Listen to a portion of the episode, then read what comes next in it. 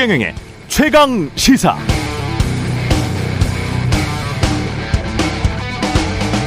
네, 우크라이나는 전투기를 원합니다. 미국에게 부탁하죠. 미국은 자유민주주의 수호를 부르짖지만 그건 안 된다고 못 받고 있습니다. 우크라이나가 러시아 영토를 전투기로 직접 타격하는 건 막고 있는 것이죠. 전쟁의 확전은 바라지 않는 속내를 국내 여론 핑계대며 무마시키는 겁니다. 그러면서 시간 끌고 미국의 국내외 전략 목표 국익 증진을 동시에 추구하려고 하고 있습니다. 당연합니다. 어떤 나라든 그렇습니다. 외교, 국제협상에서 뭔가 불리하면 가장 뒤로 안전하게 숨을 곳은 국내 여론입니다. 국내 여론이 안 좋다. 유권자들이 싫어한다. 이건 민주주의 국가에서 선출직 공무원인 대통령이 상대국 정상에게 내밀 수 있는 훌륭한 카드입니다. 윤석열 대통령도 그랬으면 좋겠습니다. 여론, 지지율, 신경 쓰지 않는다는 말 그만하고 오히려 여론이나 유권자 핑계를 대면서 한국의 국익과 자존심은 최대한 지키는 외교를 했으면 좋겠습니다. 일본에도 미국에도 중국에도 다 그렇게 했으면 좋겠습니다. 다양한 의견이 공존하는 자유민주주의 국가의 장점을 최대한 살려서 강제 동원 문제 해법도 전기차 보조금 미국 반도체 지원 법안의 문제도 최대한 한국의 국익에 부합되는 방향으로 조정해 가길 바랍니다. 안 되면 국내 언론 탓, 국회 탓 하십시오. 그것도 방법입니다.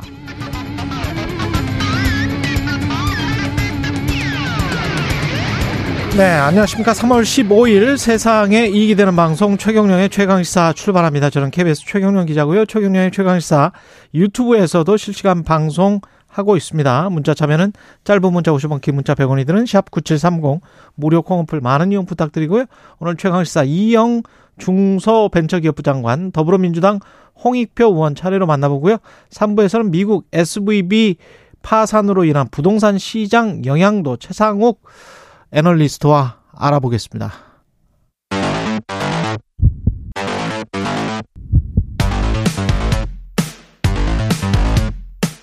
오늘 아침 가장 뜨거운 뉴스 뉴스 unboxing 자 뉴스 unboxing 시작합니다. 민동기 기자 김민아 평론가 나와 있습니다. 안녕하십니까? 안녕하십니까? 주 69시간 최대 69시간을 한다는 거예요? 그래서 안 한다는 거예요? 일단 보완 네. 지시를 내렸습니다. 윤석열, 대통령이 대통령이 예. 에, 보완을 검토하라고 지시를 했고요. 특히 MZ 세대 의견을 면밀히 청취하라고 지시를 했거든요. 그러니까 지금 방금, 방금 말씀하신 것처럼 노동부가 지난 6일 입법 예고한 근로기준법 개정안은 현행 한 주에 최대 52시간이던 노동 시간이 최대 69시간으로 늘어날 수 있는 그런 부분 때문에 장시간 노동을 부추긴다 이런 비판이 많지 않았습니까? 그런데도 불구하고 일단 강행하는 그런 분위기였는데 이른바 언론에 의해서 MG 노조라고 지금 이름 붙여진 새로 고침 노동자 협의회가 공개적으로 반대를 했고요.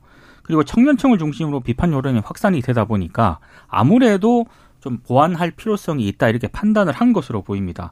대신 언론 보도를 보면 이게 원전 재검토보다는 좀 미세 조정하는 쪽으로 무게를 좀 두고 있는 것 같은데요. 미세 조정? 예, 한덕수 국무총리가 어제 정부 세종청사 출입 기자 간담회를 가졌는데 원점 재검토는 전혀 아니다라는 점을 굉장히 강조를 했거든요.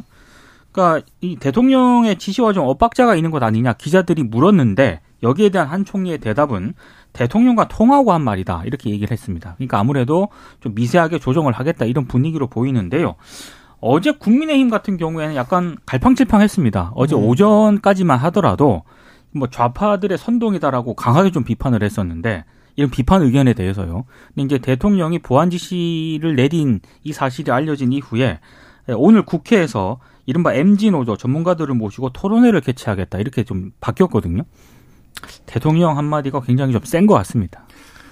그러니까 이게 온라인상에서 네. 여러모로 비판이 많았습니다. 이 온라인상의 비판이라는 거는 예를 들면 뭐 양대 노총이 뭐 기자회견을 한다거나 또는 뭐 민주당이 뭐 이렇게 우려의 입장을 낸다거나 그런 거하고는 뭐 성질이 지금 다르다라고 대통령실이 판단하고 있는 것으로 보이는데 온라인상의 반발 여론을 극명하게 이제 좀 상징적으로 보여주는 게 그 시간표, 일과표 같은 거, 그 그렇죠. 유행하는 그 이미지가 있습니다.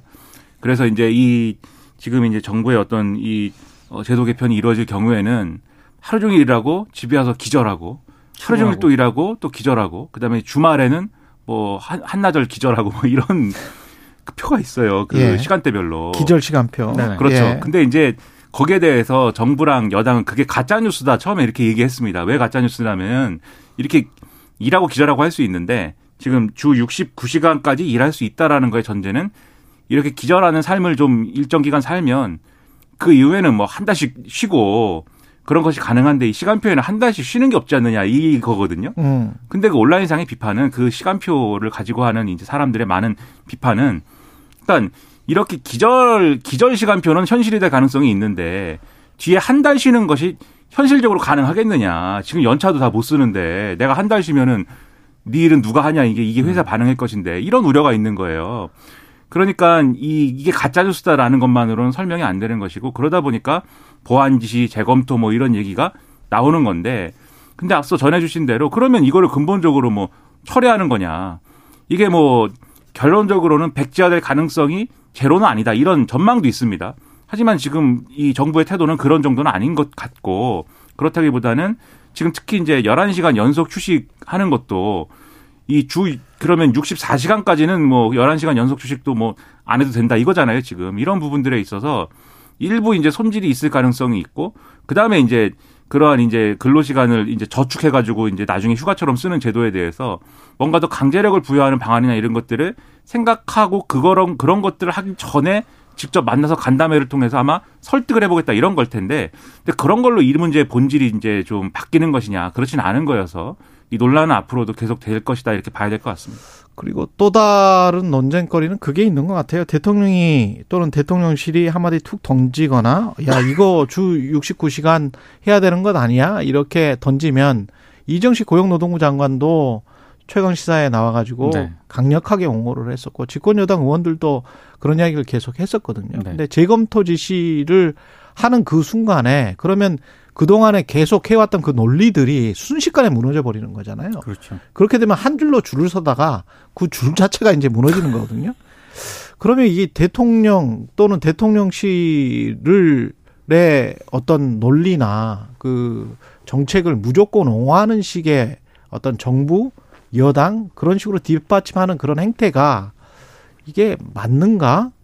이게 서로 지금 진짜 논의하고 토의하고 그리고 충분히 숙성이 돼서 나온 정책들인가? 이런 논란을 피하기가 힘들죠. 그렇죠. 예. 최소한 이제 이렇게 어, 입장이 완전히 바뀌어진 거잖아요. 예. 번복이 되다시피 한 건데 그 부분에 대해서는 사실 국민들에게 자세하게 설명을 해줘야 됩니다. 그렇죠. 예. 근데 그런 부분이 일단 부족한 것을 부족한 것으로 일단 보입니다. 그리고 이제 일종의 이것도 편가르기 아니냐 이런 지적도 나올 법한 그렇죠. 게또 음. 이런 이 문제 제기 내지는 우려 이게 뭐 어느 날 갑자기 처음 제기된 게 아니지 않습니까? 이 예. 논의를 시작할 때부터 이 노동계 전문가들이랄지 또는 양대노총이랄지 아니면 또 언론이랄지 다 지적이 된 문제예요. 사실은 그게 그렇죠. 지금 그리고 또 그걸 한 8천 명 가입된 MZ 세대 노조의 이야기를 듣고 막 뭐 약간 재검토 해봐라 이것도 좀 이상하다고 봐요. 맞습니다. 예. 그렇죠. 그냥 서로 갈라치기 한다는 거를 어 스스로 인정하는 꼴이 된 게 아닌가 그런 생각도 들고요. 그렇죠. 예. 그래서 이제 저 같은 이제 평론가들은 이제 그런 식으로 이제 해석을 막 하는 겁니다. 예를 들면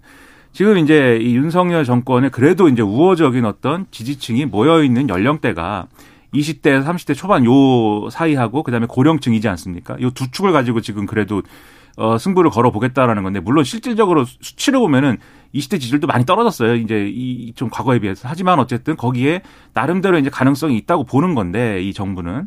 근데 지금 이 문제가 20대에서 30대 초반까지 젊은이들의 어떤 지지율을 하락시키는 요인이 될 수 있다. 그리고 단기간에 이 문제가 해소되지 않는다. 이렇게 판단하는 걸 거거든요. 근데 그게 그러면은 상당히 이제 이런 정책의 어떤 효용이나 효과보다는 어떤 정치 고강을 따르고 있는 거 아니냐.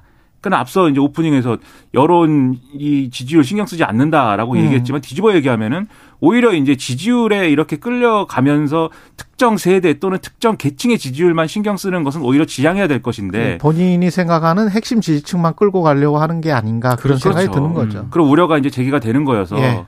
좀 이런 부분에서도 답이 있어야 될 것 같습니다. 그 한일 정상회담 관련해서는 계속 뉴스가 나오고 있습니다. 그러니까 어제 이제 대통령실에서 공식적으로 16일과 17일 일본을 방문해서 기시다 후미오 일본 총리와 이제 정상회담을 가진다. 내일이네요. 그렇습니다. 그렇죠. 네, 공식적으로 발표를 했는데요. 근데 이제 뭐 여러 가지 전망들이 이미 언론을 통해서 많이 나오지 않았습니까? 예. 근데 어제 이제 회자가 됐던 거는 어 긴자의 한 레스토랑에서 일단 기시다 총리와 윤석열 대통령이 식사를 한 다음에 렌가테이라는 곳으로 이제 식당으로 가서 이제 2차를 한다. 근데 그 메뉴가 오므라이스다. 이걸 가지고 이제 한참 논란이 좀 제기가 됐습니다. 레스토랑에서 밥 먹고 또 뭐 오므라이스 또 먹습니까? 네. 어. 128년 된 그런 식당이라고 하는데 예. 일단 뭐 일본 쪽의 설명은 그렇습니다. 요미우리 등이 이제 보도한 내용을 보면 윤 대통령이 오므라이스를 좋아한다는 얘기를 듣고 일본 쪽에서 이 만찬 장소를 이곳으로 택했다 라고 이제 설명을 하고 있는데 오늘 조선일보 보도를 보니까 경호 문제 등이 최종 변수가 돼서 막판의 장소가 바뀔 가능성도 있다 이렇게 보도를 하고 있거든요. 예. 근데 일단 뭐 이게 뭐 확인되지는 않았습니다만 왜 이 이곳이냐 그리고 이 아니. 요미우리가 보도한 내용에 밥을 2차를 한다는 게, 이 밥을 1차, 2차로 한다는 게 이게 좀, 아니, 술은. 밥도 그럴 수- 2차지만 이게 왜 오므라이스냐 메뉴가 왜 오므라이스냐 그리고 예. 왜 128년 된 식당으로 가서 음. 이렇게 윤 대통령을 또 맞이하는 거냐 이런 분분들의 여러 해석들이 있습니다. 128년 정도 됐다라고 하면 지금으로 따지면 1895년이거든요. 그러니까 이걸 두고 또 네티즌들은 여러 해석을 하고 있습니다. 그 충분히 그렇게 이야기할 수 있죠. 오므라이스나 돈가스나 이런 것들이 이제 근대화 과정에서 서구에서 들여온 일본화된 맞습니다. 음식이잖아요. 대표적인 음식이에요. 예. 그리고 이제 그게 묘하게 일제 강점기가 연상이 되기 때문에 그 레스토랑 뭐 이런 경양식집 이게 다 일본 일본식 아닙니까? 예. 여기 주특기가 이 예. 식당 주특기가 이제 돈가스입니다. 사실 그게 예. 어이 메이지 유신 이후에 예. 그러니까 일본인들이 깜짝 놀란 거잖아요. 외세가 너무 강력하다. 예. 그래서 우리가 에도 막부 때 너무 쇄국을 해가지고 뒤처졌다. 빨리 외세를 따로 잡아야 된다. 이 따라잡아야 된다. 이게 메이지 유신의 정신의 한 축이지 않습니까? 음. 그러다 보니까는 국민들이 고기를 많이 먹었으면 좋겠어. 이게 메이지 일왕의 어떤 생각이었어요. 근데 이제 고기를 많이 먹지 않았거든요. 원래 일본인들은. 그런 와중에 고기를 많이 빨리 먹게 만들기 위해서 뭐든지 튀기면 맛있지 않습니까? 그래서 이제 돈가스라는 게 이런 형태로 나온 거다. 이 네. 외국에 이제 그런 음식이 전해지면서 이런 설이 있는데 그렇게 이제 대중화한 식당이거든요. 그런 그런 맥락에서 보면 이게 어떤 메시지 아니야? 이렇게 이제 볼 수 있는 맥락이 있는 건데, 근데 지금 보도를 보면은 저는 일본 측이 뭐 그런 메시지를 통해서 우리에게 굴욕을 주려고 뭐 이런 식당을 선정했다. 이거는 좀 어, 우리가 그렇게 생각하기는 좀 어렵지 않나 싶은데 음. 오히려 이제 언론 보도를 보면 윤석열 대통령이 과거에 일본 여행을 가서 오므라이스를 네, 잘뭐 드셨다. 굉장히 감명 깊은 그러한 음식 미식 체험을 했다는 거예요 이 식당에서 그래서 이제 신경 썼다는 건데 저는 여기서 이게 뭐 쓸데없는 얘기 같지만 네. 상당히 중요한 포인트가 있다고 보이는 게 지금 말씀하신 것처럼 보통 밥을 연달아 두 번 먹지는 않지 않습니까? 그렇죠.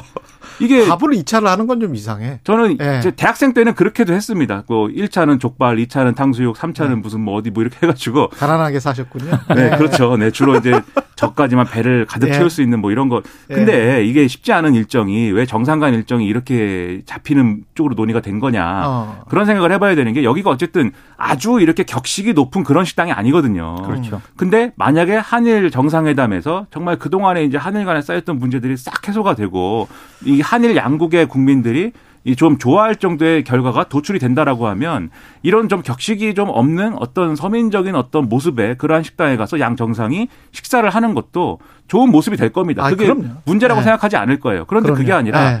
이게 성과가 없는 것 같고 아직 한일 간의 관계가 확실하게 풀리지 않은 것 같고 여전히 대면 대면 한 것 같고 이런 분위기라고 하면은 그런 분위기에서 일본 측이 이런 식사를 준비했다. 어. 그 완전히 푸대접이고 이거는 외교 결례거든요. 그러니까 그래서 좋은 식사를 해야겠는데 그런데 한국에서는 오므라이스라고 하니까 그런 절충안이 1차는 좋은 식사를 하고 2차는 대통령이 윤석열 대통령이 좋아하는 오므라이스다. 이렇게 된 거 아니냐라는 게 제 생각입니다. 그러면 뒤집어 얘기하면 이거는 의전상에 사실은 이것은 별로 이제 이 일반적인 경우가 아니기 때문에 의전 프로토콜에서 바로 잡았어야 되는 어떤 그런 사안이라고 보이거든요. 오므라이스 아니고 다른 것으로 어 좀 예를 들면 차를 마신다든지 변경될 수도 있겠죠. 사과를 먹는다든지 예. 했어야 되는데 근데 이미 요미우리 신문 이런데 이미 이렇게 나왔는데 이거 예. 자체가 어떤 외교적인 어떤 포인트여서 제가 볼 때 얼마 전에 의전 비서관 그만둔 게좀 음. 이런 데는 좀 실무적인 좀 어, 역할 어떤 영향이 있지 않나라는 생각까지 들어서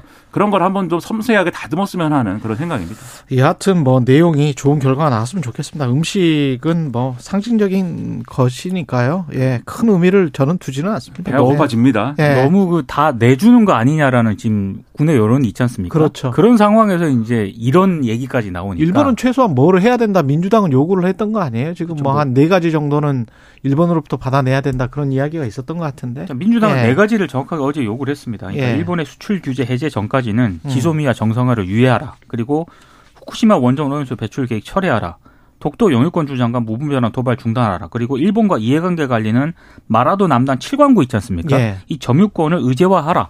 이렇게 4대를 요구를 했는데 어, 이 논의가 제대로 될지는 좀 미지수입니다. 제 7광구 예. 검은 진주. 예. 그렇죠. 지난번에 홍상훈 이제 기자가 굉장히 관심을 갖고 책까지 있죠. 썼습니다. 그렇죠. 책 쓰고 여기서 예. 인터뷰도 하고 이제 그랬는데 예. 이게 이게 전선을 확대하고 쟁점을 확대하는 건 어려울 것 같아요 현실적으로. 그러면 지금 있는 쟁점에서라도 성과가 있어야 되는데 그렇죠. 그 성과가 기시다 후미오 총리의 어떤 예. 구체적인 사과 표명이랄지 음. 또 일본 기업들의 그래도 전향적인 지금 뭐 한일 유학생들의 장학금 주는 수준이 아니라 강제 동원 피해자들의 있다니까요. 네. 지금도 있어요. 지금도 있습니다. 지금도 그렇죠. 있어요. 그런 거는. 네. 강제 동원 피해자들이 예를 들면 유족들에 대한 이 후손들에 대한 어떤 간접적인 지원 방식이라도 네. 그런 거라도 이끌어낼 수 있으면 이 와중에 이제 조그마한 성과니까 그런 점에서라도 기대를 좀 해보겠습니다. 예.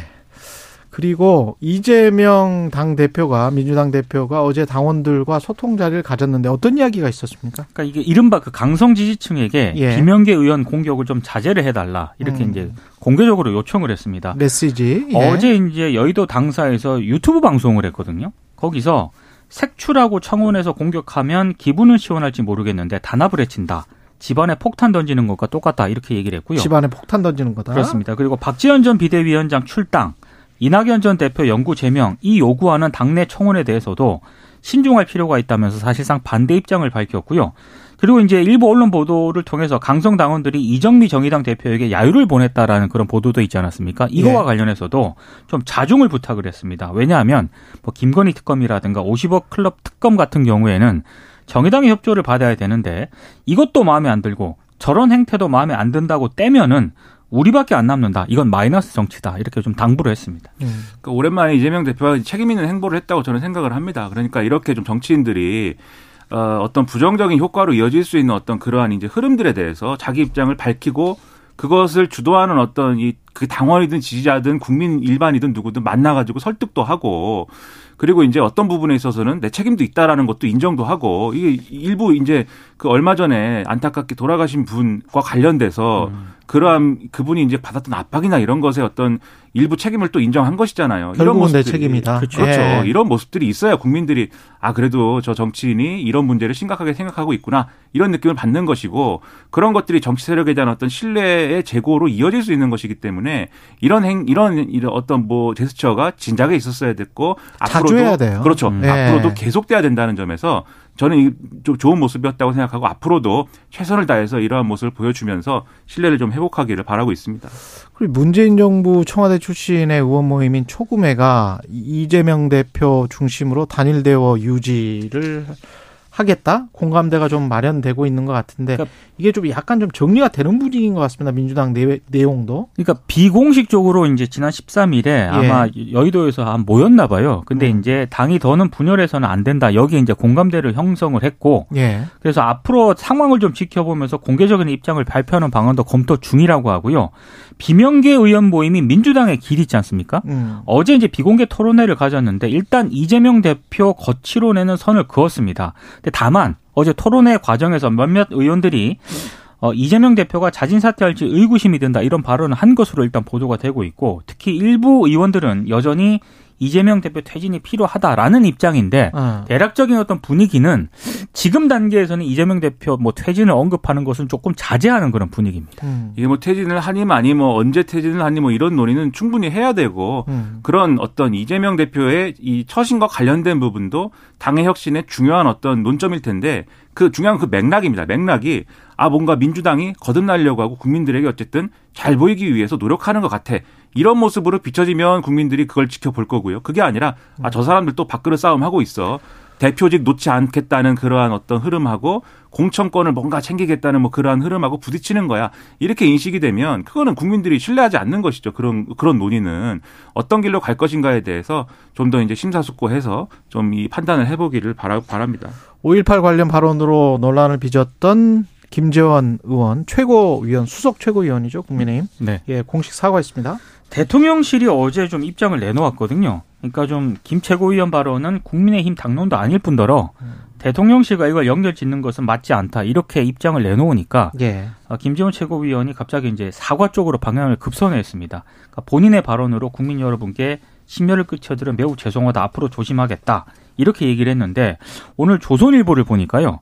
그럼에도 불구하고 국민의힘 일각에서는 아니 이게 지금 똑같은 일을 계속 반복적으로 하고 있고 이것 때문에 지난번 총선에서 참패를 했다. 예. 근데 김 최고위원 발언에 엄중히 책임을 물어야 한다. 이렇게 얘기를 하고 있거든요. 그때는 김순례였었나요? 뭐 여러 분이 예, 있었죠. 여러 명이 그렇죠. 있어가지고. 그렇습니다. 예. 그러니까 사과를 한 건 다행이고 잘했다고 생각하는데 대통령실이 이렇게 압력을 행사하기 전에 네, 바로 잡고 애초에 그런 말을 하지 않았어야 했습니다. 그렇죠. 예. 그래서 이제 이미 말을 한 거에 대해서는 뭐 책임을 지시길 바라고 그럼에도 불구하고 뭐 사과를 한 거에 대해서는 좋게 생각하지만 어쨌든 이런 맥락 자체가 국민들이 볼 때는 그렇죠. 매우 신뢰하기 어려운 그러한 정치인의 행태로 보일 것이다. 대통령실이. 만약에 말을 안 했다면 사과했을까? 바로 사과하지는 않았을 거라고 추정합니다.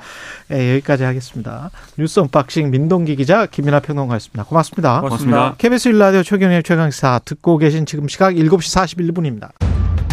오늘 하루 이슈의 중심. 당신의 아침을 책임지는 직격 인터뷰. 여러분은 지금 KBS 1라디오 최경영의 최강 시사와 함께하고 계십니다.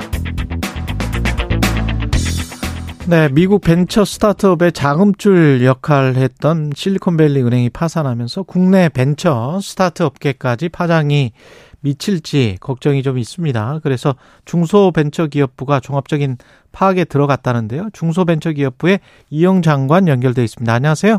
네, 안녕하세요. 예, 우리가 SVB와 어, 거래해서 손해를 지금 보는 은행 또 아니 스타트업 벤처기업들이 있나요? 어, 현재는 없는 것으로 파악되고 그래 있습니다. 그렇군요. 예. 네네. 지금 아시는 것처럼 미국 정부에서 예금 보호를 전액 보장하겠다고 발표를 했고요. 그렇죠.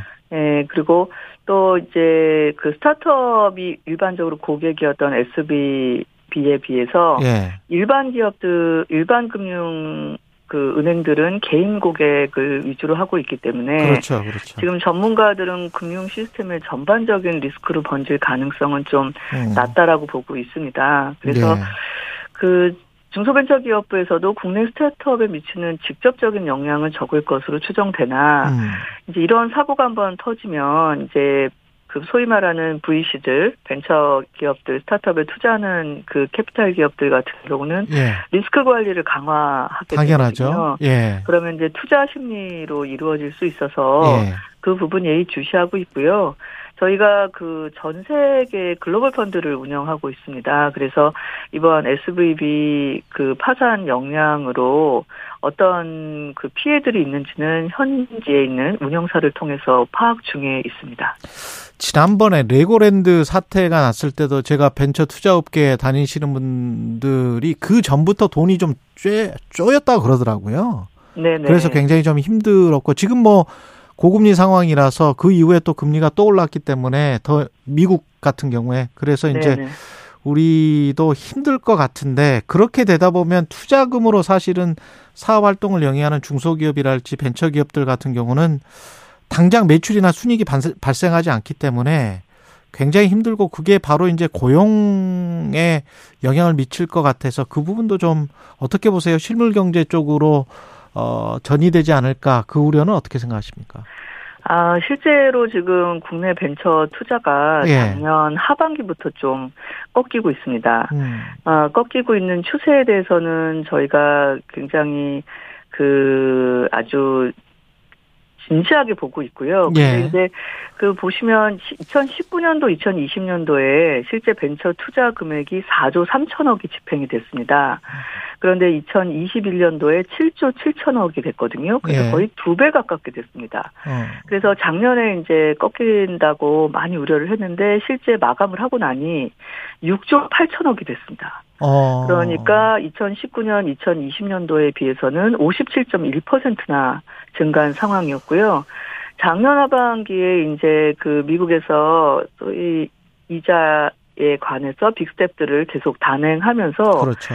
경기 그 경제에 대한 불확실성으로 미국이나 이스라엘은 각각 감소세가 투자가 30%대, 40%대로 아, 꺾였습니다. 그런 거에 비하면은 우리나라는 지금 보시면 19년, 20년에 비해서도 월등히 높고 어. 21년에 비해서는 소폭 어, 감소한 상황이고요.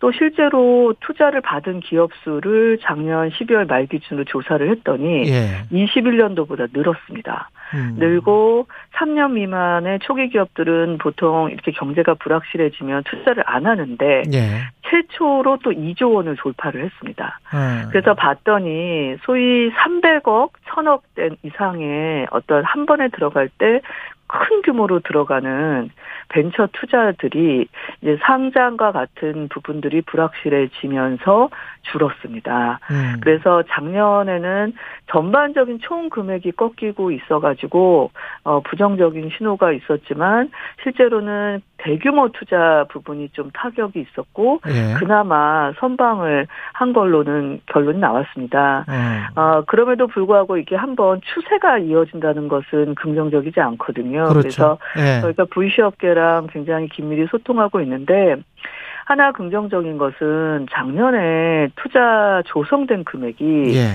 그 최고로 투자됐던 2021년도에는 8조 1000억이 모였는데요. 예. 작년에는 11조 3억이 모였습니다. 음. 그래서 실제로 집행할 수 있는 여력은 역대 최고로 올라가 있고요. 돈은 들고 있다. 그렇죠. 예. 2019년에 비해서 두 배입니다. 근데 아시는 것지만 돈의 속성이 예. 바로 집행하지 않을 때 그렇죠. 돈들을. 모아놓진 않거든요. 예. 그래서 VC업계에서도 상반기에 좀 불확실성이 거치면 음. 하반기에는 투자가 진행돼서 총 그 마감을 했을 때는 2022년보다 23년에 실투자 금액이 많아질 것이다. 이렇게 얘기는 하고 있습니다. 예. 그러나 올 상반기가 여러 가지로 어려울 걸로 보고 있기 때문에 금융이랑 함께 중소벤처기업부에서 80조 원 규모의 자금을 일단 마련을 했습니다. 음. 그리고 올 3월 이번 달인데요. 이번 달부터 어 벤처 쪽으로 스타트업 쪽으로 이 자금들을 집행을 할 예정이고요. 이 중에 한 53조 원이 어 벤처 스타트업을 위한 기술 기업의 어, 혁신용 자금입니다. 그렇군요. 중소벤처기업부에서는 이 강제동원 정부 해법안과 관련해서는 어떻게 생각하세요? 아, 저희는 일단 지금 최근 한일 관계 개선을 어, 하기 위해서 윤도 윤 대통령께서 대선 공약 중 하나인 김대중 오부치 정신을 계승해서 음. 미래지향적으로 한일 관계를 나아가자라고 결단을 내리고 이번에 결정된 사안입니다. 예. 아, 물론 그 어, 피해자분들의 입장에서 일본 정부에 대한 아쉬움이 여전히 남아 있는 것은 분명합니다. 하지만 한일 관계 개선을 통해서 지금 아, 급변하는 이 대외적인 면에서 경제 안보나 국제 통상에 함께 대응해야 되는 것은 아, 늦출 수 없는 당면 과제가 되었거든요. 그래서 이번에 이제 방일을 진행하시게 되는데 이번 방일을 통해서 이제 양국이 어, 과거의 불행한 역사도 극복을 하고 안보 경제 사회 문화의 다방면에서도 협력을 확대해서 좀 미래지향적인 관계로 발전해 나아가기를 아, 저희 중소벤처기업부도 바라고 있고요. 예. 좀 말씀 주신 부족한 부분들에 대해서 일본 정부나 일본 기업들이 아 조금 이번 어, 저기 방일에서도 그렇고 좀 진전된 모습을 보여주기를 바라고 있습니다. 직장인 대부분이 사실 우리나라 직장인 대부분이 중소기업에 지금 근무를 하고 있는데 주당 네. 최대 69시간 관련해서는 사실 중소기업에서 일하시는 분들이 가장 신경을 쓸 것 같습니다. 네. 어떻게 보십니까? 이거는 지금 재검토를 한다고 대통령이 밝혔는데 어떻게 될 것 같습니까? 아 지금 올 그러니까 입법 예고를 이 법안에 대해서 진행한 상황이고요. 예. 다음 달 중순까지 지금 다양한 의견을 청취하게 되어 있습니다. 예. 저희 중소벤처기업부에서도 고용노동부 측에 굉장히 많은 의견을 이 중소기업이랑 스타트업계의 의견을 전달을 하고 있거든요. 그래서 지금 관련해서 저는 면밀히 청취하고 검토하라는 취지로 말씀하셨다고 이해하고 있고요. 예. 어, 그 입법 예고라는 것 자체가 그런 과정입니다. 그래서 놓친 부분이 있으면 보완하고 조금 그 방향을 선해야 되는 부분은 좀 뭐 관련돼 갖고 첨가를 하고 하는 부분이 집행돼야 되는 시기이기 때문에 예. 아, 조금 더 많은 이야기를 더 듣고 또 국민 여러분들이 오해하고 있는 부분들에 대해서는 자세한 음. 어, 홍보가 필요한 시기라고 생각합니다. 전면 백제화될 가능성도 있나요? 어떻게 보세요?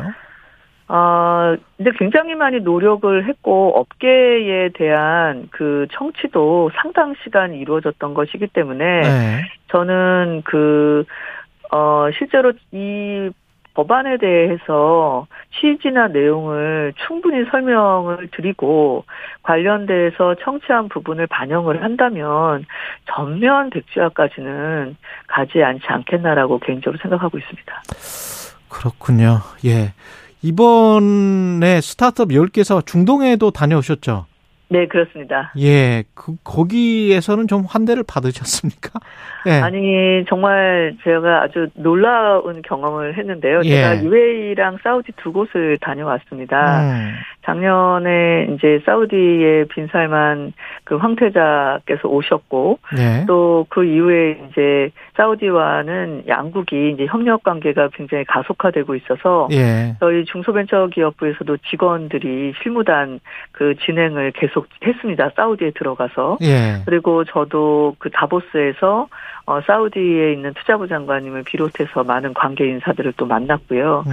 그래서 이번에는 사우디의 최대 스타트업 축제인 비반이라고 있습니다. 예. 그래서 그곳에 제가 이제 기조 연설자로 초청을 받고 어 저희 스타트업들을 15대 1의 경쟁률을 뚫고 선발된 아. 10개사랑 동행을 했습니다. 예. 동행을 해서 아주 의미 있는 시간을 가졌고요. 특히 어, 총 이 비반에 500개의 스타트업이 참여를 했었는데요.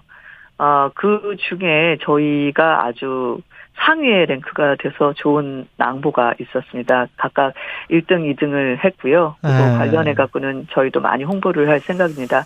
모든 나라들에서 스타트업 유치하려고 뭐 콘테스트 같은 걸 많이 하는군요. 예. 네, 왜냐하면 이제 그, 그 디지털 경제로 가면서 그렇죠. 기존의 대기업으로 유지되던 예. 산업으로는 더 이상 안 되니까 신산업을 계속 발굴해야 그렇죠. 되다 보니까 예. 스타트업 열기가 뭐 전 세계가 뜨겁습니다. 그래서 예. 이번에 사우디에서는 공동펀드 조성하는 것과 예. 또 리야드의 글로벌 비즈니스 센터를 설립하는 것등 예. 다양한 이야기들을 나눴고요. 그 상반기 안에 가시적인 결과를 좀 국민 여러분들께 보여드릴 수 있을 것한 같습니다. 30초 남았는데 이번에 한일 그 대통령 가실 때 일본에 내일 가실 때. 그 중소벤처기업계도 좀 갑니까? 아 중소벤처기업계도 같이 수행을 갑니다. 아 그렇군요. 네, 알겠습니다. 좀 성과가 있었으면 좋겠습니다. 예 여기까지 네. 듣겠습니다. 고맙습니다. 네 감사합니다. 예 중소벤처기업부의 이영 장관이었습니다. 고맙습니다. KBS 일라디오 최경영의 최강사 1부는 여기까지고요. 잠시 후 2부에서는 더불어민주당 홍익표 의원 만나보고요. 한 번 더 뉴스 준비, 준비되어 있습니다.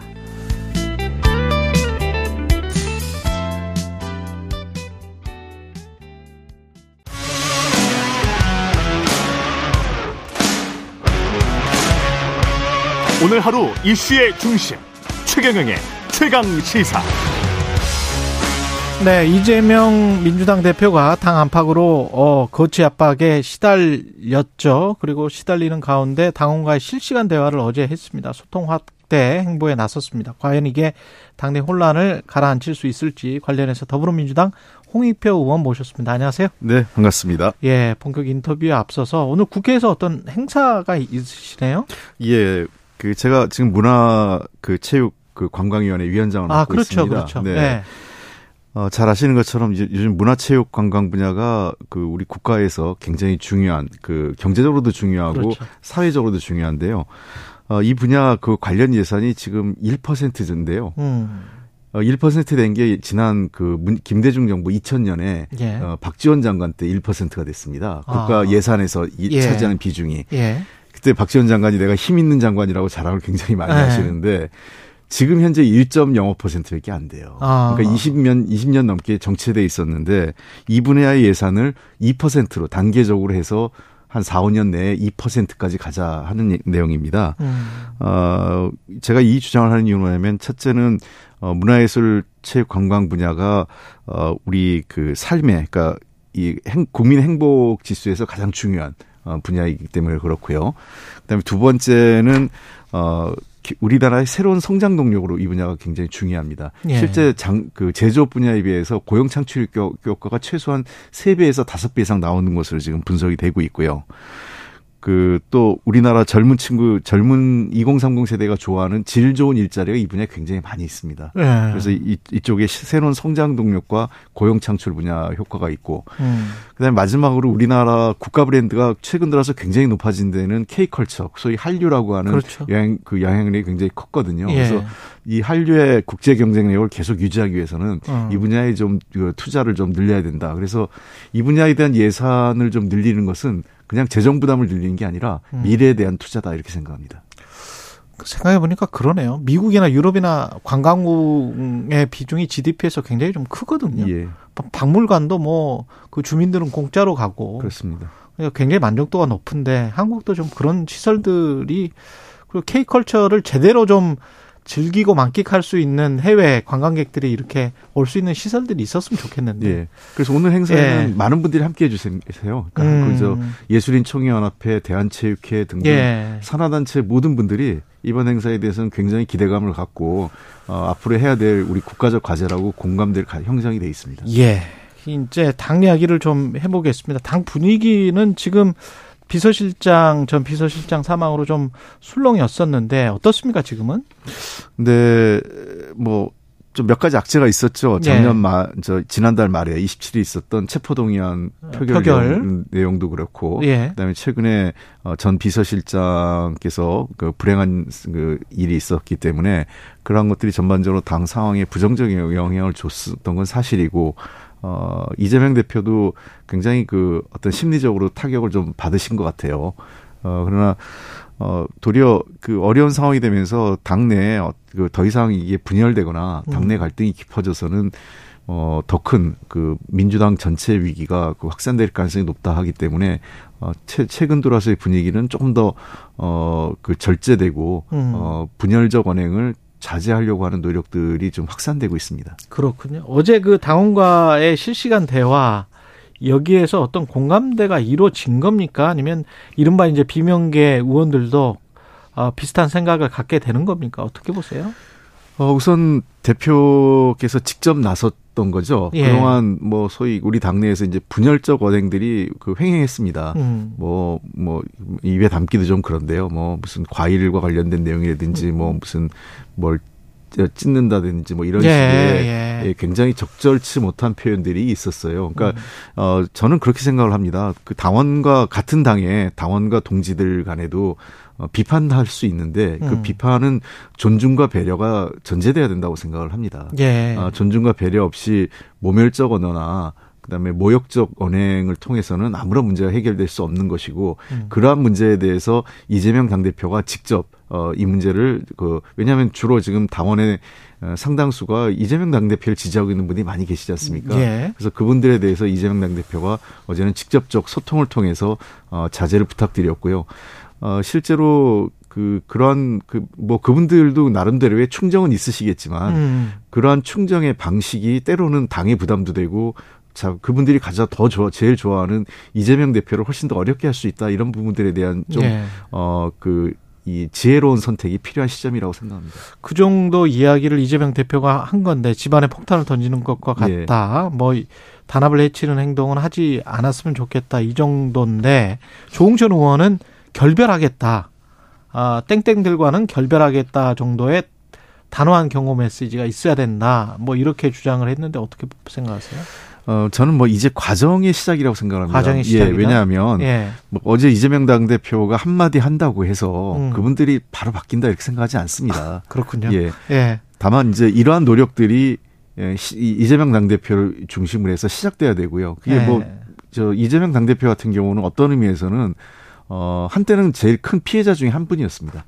지금은 도리어 어 그러한 그 분들에 의해서 또 도움을 받는 분처럼 보이지만 음. 한때는 가장 욕을 많이 먹는 정치인 중에 하나였죠. 당내에서 예, 예. 그 경기지사 시절에요. 예. 예. 그래서 어 저는 이, 렇게 생각을 합니다. 이게 누구 이재명 당 대표 혼자만의 책임은 아니고요. 음. 어 모든 분들이 이 문제에 대해서는 서로 어 경계하고 주의해야 된다. 그리고 최근에 우리 정치인들의 언, 언, 언사가 그러니까 언행이 어, 뭐 유튜브나 SNS에서 할 수 있지만 유튜브나 SNS에서 얘기가 이런 어떤 공중파의 방송이나 또는 예. 일반 정치권에서의 그 언행과는 조금 다르잖아요. 예. 톤이.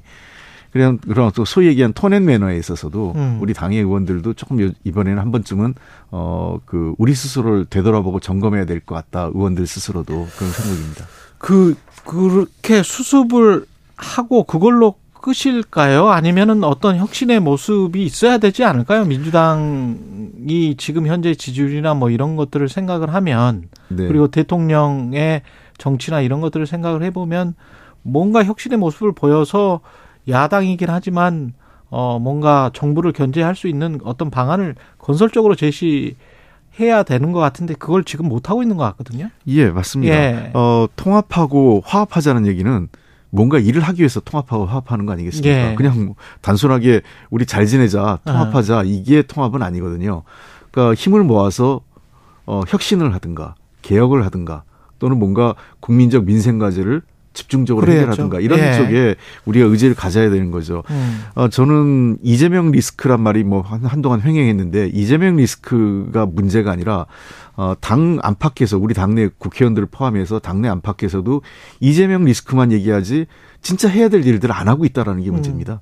음. 어, 그 정치 혁신, 정당 민주주의 그리고 우리 민생 개혁 과제들이 많거든요. 우리 네. 사회 현실적으로 어 양극화 불평등 문제 지속적으로 좀 그 확산되고 있고 해결 안 되고 있지 않습니까? 음. 또 국민들의 어떤 행복 그 행복감 이런 그 삶의 질은 계속 나, 낮아지고 있고 그리고 곳곳에서 어 지금 남북 관계를 포함한 외교 현안 국내외적으로 어 굉장히 많은 문제들이 생기는데 민주당이 과연 어 얼마 전까지 집권 여당이었는데 앞으로도 그 새롭게 집권할 수 있는 수권 정당으로서 책임 있게 이런 정책 과제를 고민하고 있고 뭔가 대안을 마련하려고 하는 노력이 있느냐 하는 문제에 대해서 저는 그 우리 스스로를 반성하고 되돌아봐야 할 시점이라고 생각을 합니다. 음. 이재명 리스, 리스크라는 거에 우리 스스로가 어 거꾸로 이 안주하고 있는 것 아니냐 이런 생각이 듭니다. 거꾸로 안주하고 있는 것 아니냐. 예. 근데 이제 이재명 방탄국회 이 프레임이 워낙 이제 강하게 작동을 하고 있기 때문에 재판이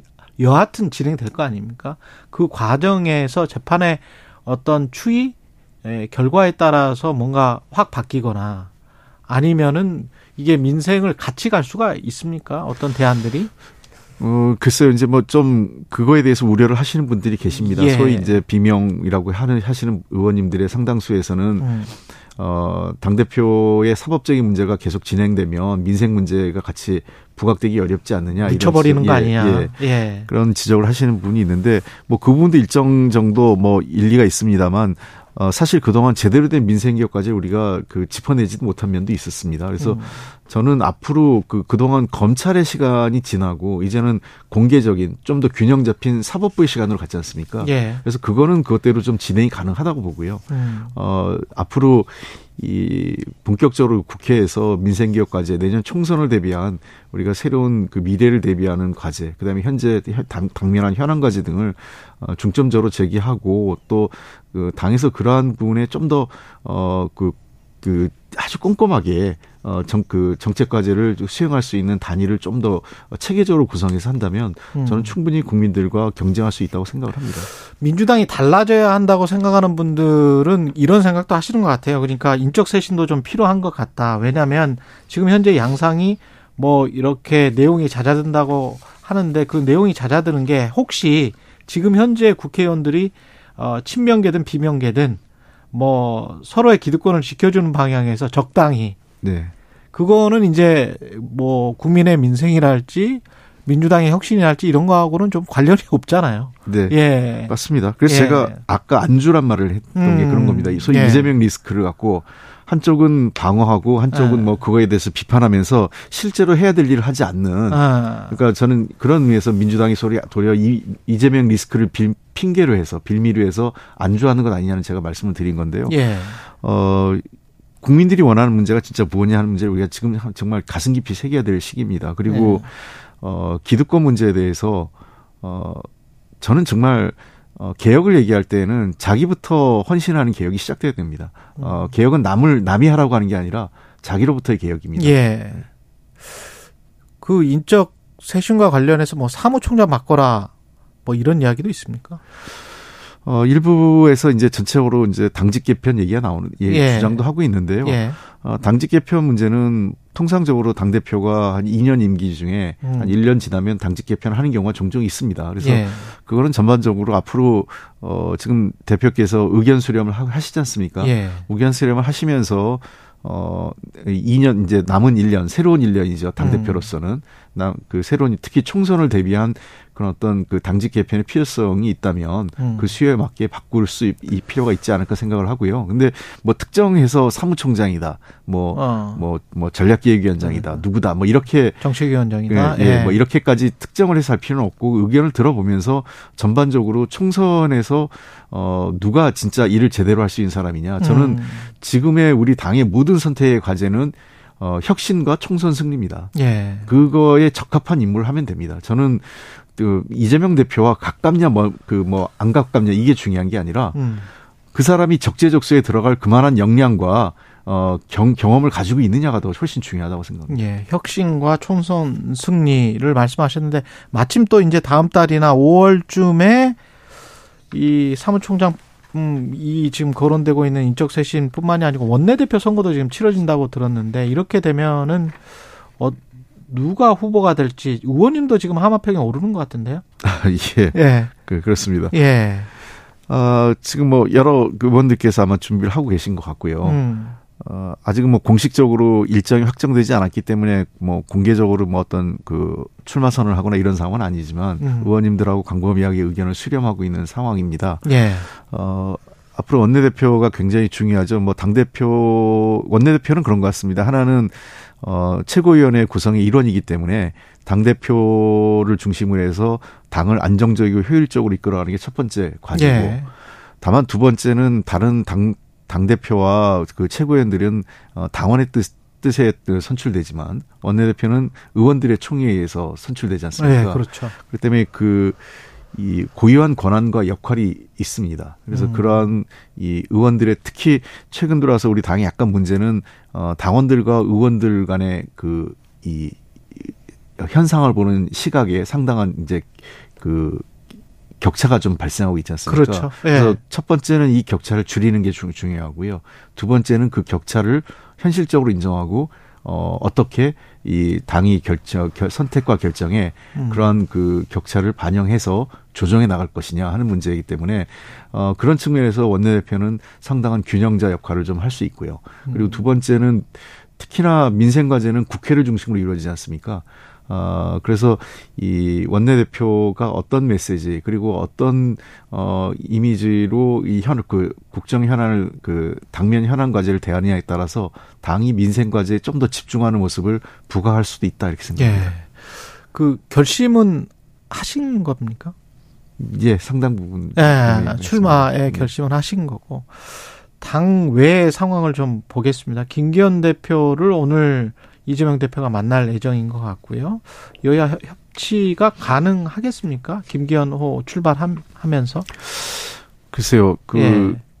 김기현 대표가 사실은 뭐 과거 원내대표 시절에는 굉장히 그 좀그 터프한 그때 야당 원내대표였으니까요. 셌죠. 예, 예. 그 거칠게 그이 여당을 공격했던 음. 경험이 있기 때문에 과연 뭐 원만한 그 협치를 할 수 있을까 이런 생각은 있는데 음. 또 개별적인 의원들과 여야 의원들 간의 관계에서는 비교적 원만하게 또 해왔던 부분도 음. 있으세요. 그래서 아마 그 시절에는 야당이 원내대표이기 때문에 그랬지 예. 않을까 생각을 하고 예. 지금은 본인의 위치가 여당 당대표지 않습니까? 예. 여당의 당대표라는 것은 사실은 좀 더 국정 과제, 국정 현안에 있어서 야당에게 그, 어, 좀 더 여유 있게 양보도 하고, 음. 어, 그 품을 넓게 해서 가는 자세가 필요하거든요. 그런 예. 측면을 좀 기대를 해보겠는데, 아직까지는 모르겠습니다. 정말 현재는 반반인데요. 음. 어, 일단은 뭐, 이재명 당대표하고 서로 만나면서 예. 어떻게 물꼬를 트는지가 중요하고요. 저는 한 가지 제안한다면 이제 김기현 당대표도 새로 뽑혔고 음. 이재명 당대표의 소위 검찰 수사가 다 끝났지 않습니까? 예. 기소 단계니까요. 예. 어, 당초 우려한, 우려했던 것처럼 어, 대통령과 여야 대표가 만났을 때 대통령이 만나는 게 검찰 수사에 영향을 줄 수 있다 이런 걸로 반대를 했지 않습니까? 예. 어, 그게 이제 우려가 지났잖아요. 음. 그런 걸 감안하면 김기현 당대표와 이재명 당대표를 포함한 윤석열 대통령이 삼자회동 정도는 음. 어, 필요한 시점 아니냐. 특히 최근 들어 여러 사회 갈등적 요인도 많고 예. 어, 외교 현안도 많습니다. 한일 관계 포함해서 예. 이런 등등의 것들을 어, 대통령이 직접 그 여야 지도자들과 음. 어, 대화하고 소통하는 것이 필요하지 않을까. 지금 출범한 지 1년이 어, 다 돼 가는데 어, 야당 대표를 아무도 안 만나고 있지 않습니까? 예. 그러니까 이거는 어, 이런 적이 없어요. 그래서 정의당 대표랑 한번 가긴 갔었죠. 그, 그, 그런 예. 아니 제가 얘기한 그런 어떤 뭐 행사식의 예. 문제가 아니라 예. 어, 과거에는 소위 그, 예, 여, 여야 여야 대- 당 대표 그렇죠, 또는 그렇죠. 원내 대표를 예. 만나야 되는 문제가 있기 때문에 예. 만약 이렇게 되면은 당 대표를 안 만나는데 이- 그 원내 대표가 대통령을 만날 수 있겠습니까? 아. 예, 그러니까 그건 저는 어, 대통령께서 예. 어, 한 번은 어, 그 허심탄회하게 서로 간의 국정 현안에 대한 어, 논의를 새롭게 출발한 김기현 대표와 음. 이재명 당대표와 함께 논의해 볼 필요도 있다. 그게 저는 대통령한테도 훨씬 더 어, 국민들에게 좋은 이미지를 줄 수 있다 생각을 합니다. 지금이 한국 외교에 굉장히 중요한 순간인 것 같거든요. 예. 일본 갔다가 미국 갔다가 뭐 5월에 또 일본을 다시 가서 G7 갈 가능성이 높게 됐는데 이 상황에서 우리가 꼭 취해야 될 것들은 뭘까요? 야당 입장에서는 어, 야당은 외교라는 거는 뭐 사실 늘 그 여야가 없이 예. 국가적 현안이기 때문에 도와줘야 된다, 도와야 한다는 뭐 기본적인 입장은 갖고 있습니다만 예. 최근에 윤석열 정부의 한일 관계를 풀어가는 문제는 어, 그 선을 좀 넘어서는 거 아니냐는 생각이 듭니다. 음. 어, 아무리 그, 저, 대통령의 선택이라고 하고 외교 현안이라 하더라도 법, 법과 원칙에서 벗어날 수는 없거든요. 예. 어, 이게 지금 대법원 판결을 정면을 부정하고 있는 거거든요. 예. 그리고 제3자 변제, 불- 변제는 그 당사자가 거부하면 할 수 없는 거거든요. 예. 이게 법적인 문제가 분명히 남아 있는데 이 문제를 그냥 어 넘어 그 저 관여하지 그러니까 해소하지 않은 상태에서 그렇죠. 밀어붙이고 있는 거거든요. 이미 생존 피해자들은 거부 의사를 예. 문서로 밝혔고 예, 분명히 밝혔습니다. 예. 그 법원에 청구서를 올렸지 않습니까? 그렇죠. 이 법적인 문제를 어떻게 할 거냐는 겁니다. 음. 어, 나중에 진짜 뭐 그런 일이 발생하면 안 되지만 이 문제가 몇 년에 정권이 바뀌든 상황이 바뀌면 이 관계자들 전부 다 또 사법 처리되거나 뭐그 국정조사 대상이 될 수도 있는 거예요. 아 그렇군요. 예. 직권남용이나 뭐 이런 걸로 그렇습니다. 예. 직권남용이고 법 위반이 되는 겁니다. 음. 박진 장관을 포함해서 예. 그 외교부 관계자들, 대통령실 관계자 그 이분들이 저는 왜 왜 이런 방식을 택하는지 모르겠어요. 그래서 어, 이 문제는 뭐 속도감도 중요하지만 법과 원칙에 따라야 되는 겁니다. 그래서 제3자 변제 문제에 대해서 어떻게 해야 되는지 최소한 저는 과거 문희상안을 자꾸 거론하는데요. 문희상안은 예. 본질적으로 다릅니다. 어. 문희상안에서는 전범 기업들이 포함된 것, 한일 음. 기업 중에서도 전범 기업과 어, 대일 청구 자금으로 이득을 본 한국 기업 음. 그리고 어 한국 한일 양국 정부가 공동으로 사자가 함께 이 저 자금을 조성하는 거였어요. 그래 그랬었죠. 예. 그리고 두 번째는 법적인 문제로 법 법제화하겠다는 거였습니다. 관련 내용을 예. 국회에서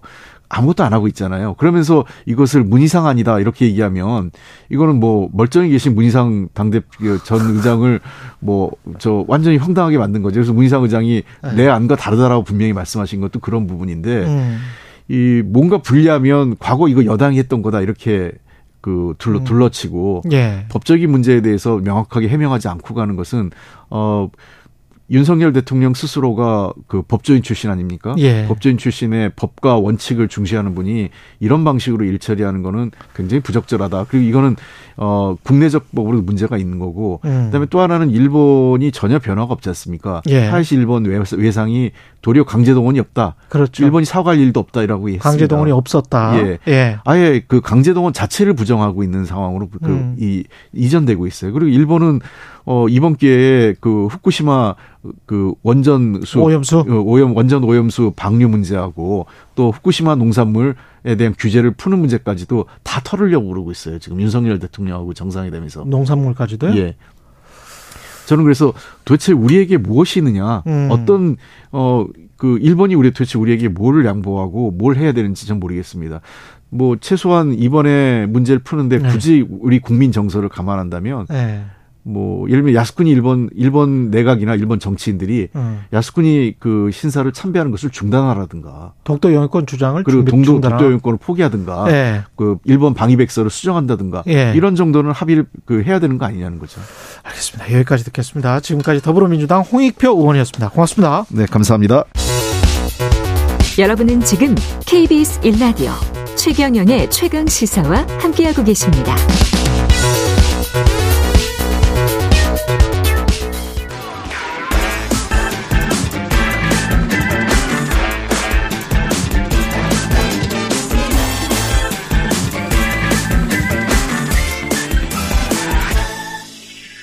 네, 최경영의 최강시사 한 번 더 뉴스 오늘은 경향신문 박순봉 기자와 함께하겠습니다. 안녕하십니까? 네, 안녕하세요. 로톡이라고 변호사들을 아름아름 소개해주는 어플이 있는데 이게 굉장히 좀 유망했었는데 지금 감원도 하고 사옥도 내놨습니다. 네, 예. 지금 사업 중단 위기다 이런 말까지 나올 정도인데요. 예.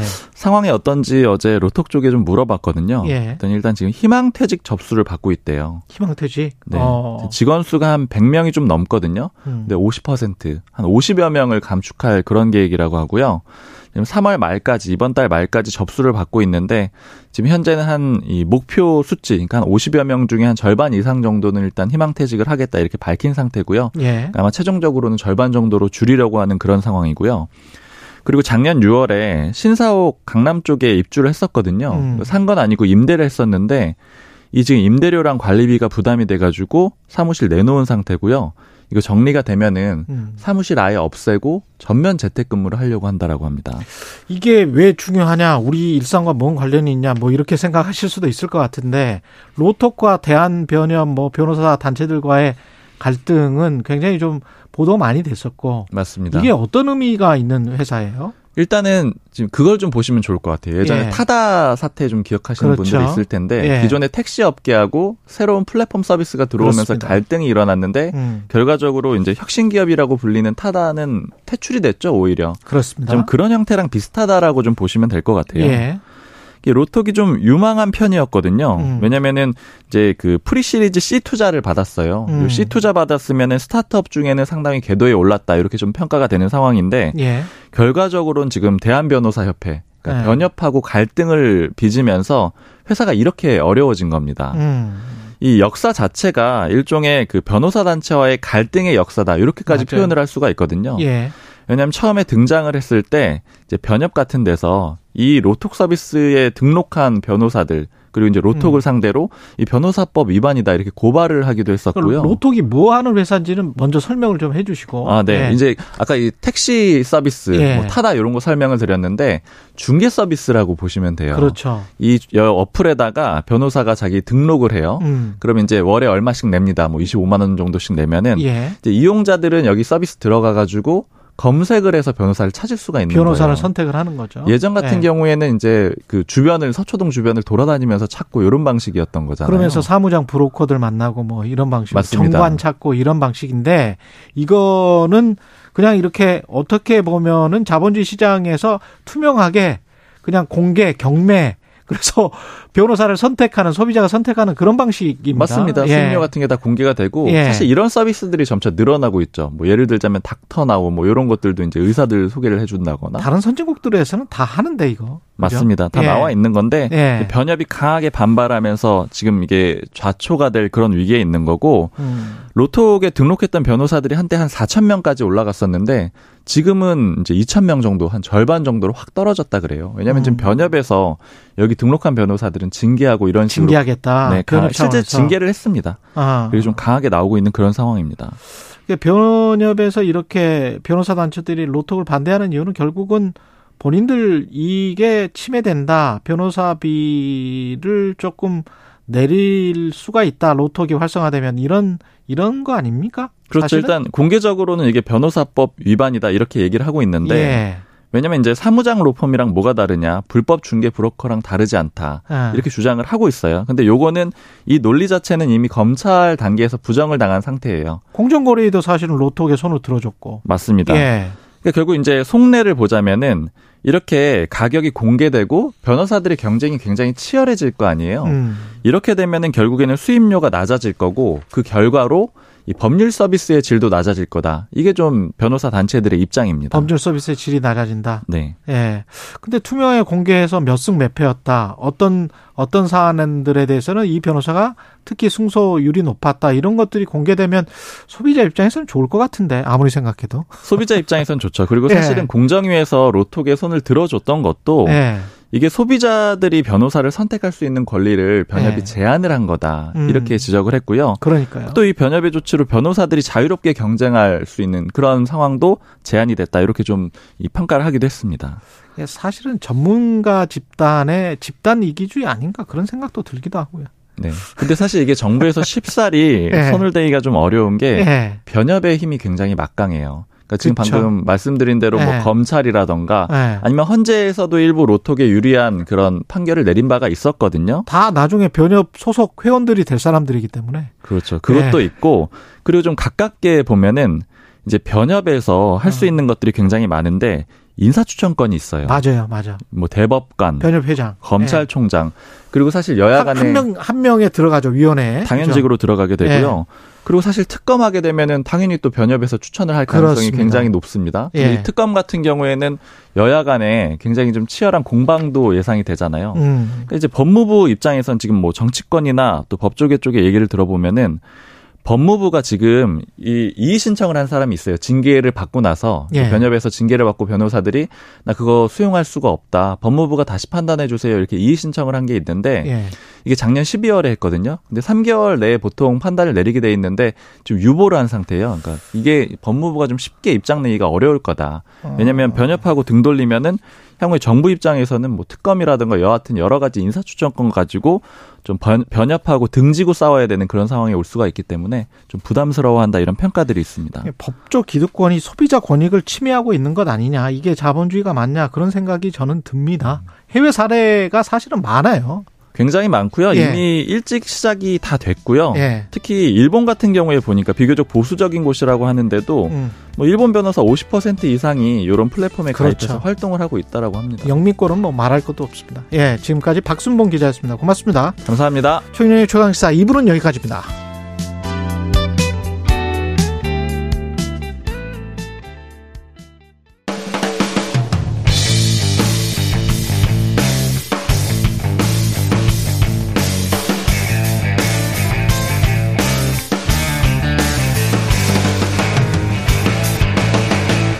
최경영의 최강 시사.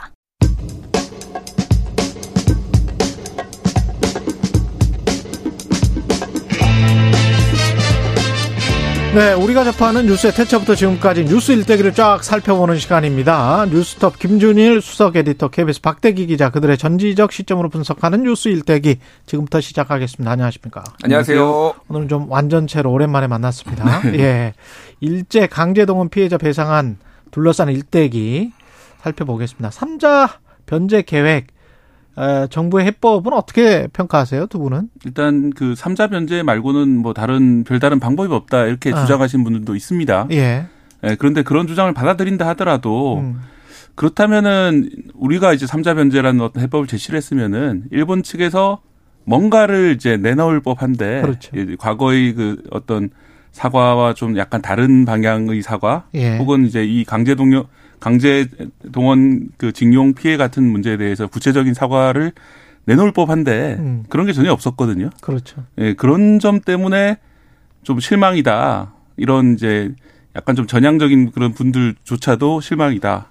그런 말이 나오는 것 같습니다. 외교라는 게 형식, 정도, 수준의 문제죠. 음. 완전한 무슨 뭐 승리 뭐 이런 거는 뭐 기대하기는 힘들니까. 그렇죠. 그럼에도 네. 불구하고 우리가 요 정도의 형식과 요 정도 수준의 사과는 받아내야 되지 않았나 이런 아쉬움 같은 게 굉장히 진한 거죠. 그러니까 이거를 예. 제가 평가를 하자면은 예. 평가 불가입니다. 평가 불가. 왜, 왜 그러냐면요. 예. 이유가 있어요. 예. 협상을 했잖아요. 예. 근데 협상을 포기를 했고요. 첫 번째. 협상을 아예 포기를 했다. 예, 그러니까 무슨 얘기냐면은 외교부에서 이제 피해자들한테 가져온 안이 음. 처음에는 이제 뭐 직접 사과나 배상을 받는 전범 기업으로부터 받는 거 이거는 좀 힘드니까 음. 우리가 재단을 만들어서 제3자 변제안 그래서 일본 기업과 한국 기업이 들어오는 요 방안을 하고 있다라고 설득을 했고 음. 완벽하진 않지만 어느 정도 일단은 지켜보자라는 게 피해자들 쪽의 어, 입장이었어요. 입장이었어요. 맞아요. 그런데 여기에서 조금 안 되는 거 조금 더 낮은 게 전범 기업은 빠지고 다른 일본 기업이 들어와서 어, 하는 것들 뭐 음. 요런 거가 얘기가 나왔는데 우리 기업만 배상하는 거는 음. 아예 안에 없었어요. 어, 처음부터 없었다. 네, 협상 안에 없었는데 갑자기 네. 이게 그렇게 윤석열 대통령이 대승적 결단이란 얘기를 하면서 그게 쑥 들어와 버린 거예요. 그러니까 협상을 포기했다 첫 번째. 그리고 두 어. 번째는 이게 합의문이 아니에요. 그렇지. 합의문이 아니라 우리가 그냥 우리 입장 발표하고 일본은 어 잘했어요 이렇게 된 거예요. 그러니까 이거를 합의라고 해서 평가를 할 수가 불가능한 거예요. 그러니까 이게. 네. 아니 보통 네. 그 역사를 보면 한일 관계 이러지는 않지 않았어요. 보통 이렇게 한일 외무부 장관이나 이렇게 만나 가지고 우리는 우리 쪽 안 발표하고 저쪽은 그래서 이렇게 합의됐어요. 뭐 이래 이러지 않았습니까? 예, 지난번에 이제 논란이 많이 됐던 예. 2015년 일본군 위안부 피해자 문제 관련 합의 때도 그것마저도 예 합의였거든요. 그때도 예. 그래서 양쪽에서 이제 물론 이제 우리 쪽에서 아주 불만족스러운 그런 결과긴 하지만 어쨌든 간에 그렇죠. 일본에서는 이제 100억 원이라는 돈을 갖다가 이렇게 내겠다 이런 식으로 어. 양쪽에서 입장을 같이 정리를 해가지고 하나로 발표를 했는데 이번에는 우리 입장만 나온 거고 사실상 일본에서는 뭐 새로운 입장이 나온 게 없는 그런 셈입니다. 아 이게 네. 왜 이렇게 흘러가야 되는지 근데 그 이게 언제부터 강제 동원 문제 이게 법률적으로는 언제부터 문제가 됐었죠?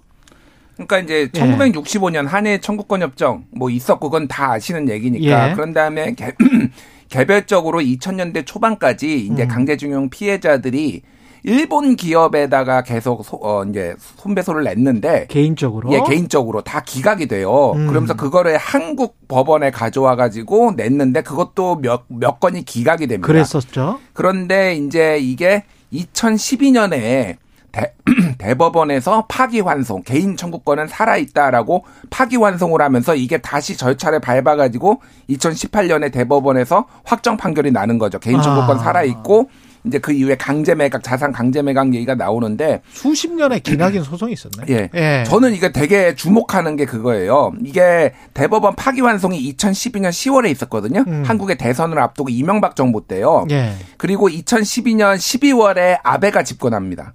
그러네요. 예, 예. 2010년 예. 12월 26일에 아베가 집권을 하고 그 다음에 이제 아베 10년하고 스가하고 지금 기시다잖아요. 예. 사실은 여기는 그냥 다 아베예요.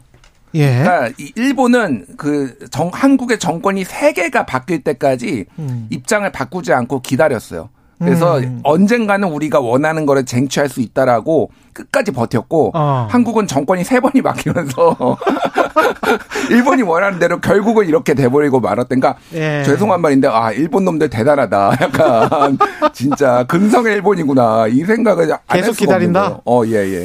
아 일본 사람들 예 이, 그건 너무 좀 심했습니다. 아 죄송합니다. 아 그냥 마음속에 예, 예. 예. 마음속 마음속의 소리가 확 나버린 거야. 예. 근데 그 이후에 이제 대법에서 이렇게 결정이 나고 2018년에 결정 났다 그랬잖아요. 그리고 지금 2023년인데 그동안에 그러면 이제 피해자들은 대법원 거를 이행하라라고 해가지고 미쯔비시도 접촉을 해보고 음. 전문 기업들 접촉해서 뭔가 좀 어, 니들이 사과도 하고 뭐 이래라라고 민간에서도 뭔가 협상을 시작하지 않았었습니까?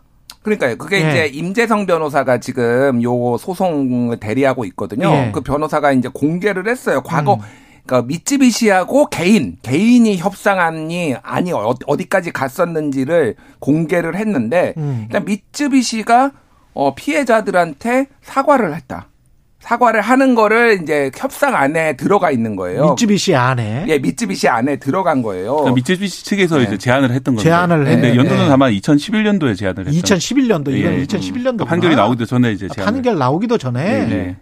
그러니까 어. 강제성을 보여주는 역사적 사실들을 인정 확인한다라는 문구가 1항에 포함됐고요. 네. 그리고 강제성이 있었다라는 거는 뭐 가지 않으면 너의 아버지를 경찰이 잡아 가둘 것이다라는 협박이 있었다라는 것도 들어갔다라는 거예요. 오. 그러니까 이게 이제 불법성까지는 모르겠으나 그런 정황들이 있었다라는 거를 미쯔비시 개인이 그렇죠. 기업하고 협상을 해가지고 열 가지 이끌어냈는데 예. 우리는 이게 협상을 중도에 포기해버리고 이제 이렇게 나온 거니까 이게 이제 비판을 안 할 수가 없는 거죠, 그러니까. 예. 이게 강제성과 관련해서는 SNS에 어르신들이 글을 많이 올리고 있어서 제가 좀 봤었는데 이뭐 일제 경찰 피해 가지고 순경들 피해서 토굴에 숨어 있고 그랬었더라고요. 당시 뭐 강제성이 없었다는 게 말이 안 되는 그러니까 거죠. 강제성이 없었다는 건 2차 대전 와중에 그런 일본 제국이 이제 식민지 국가에 대해서 당연히 네.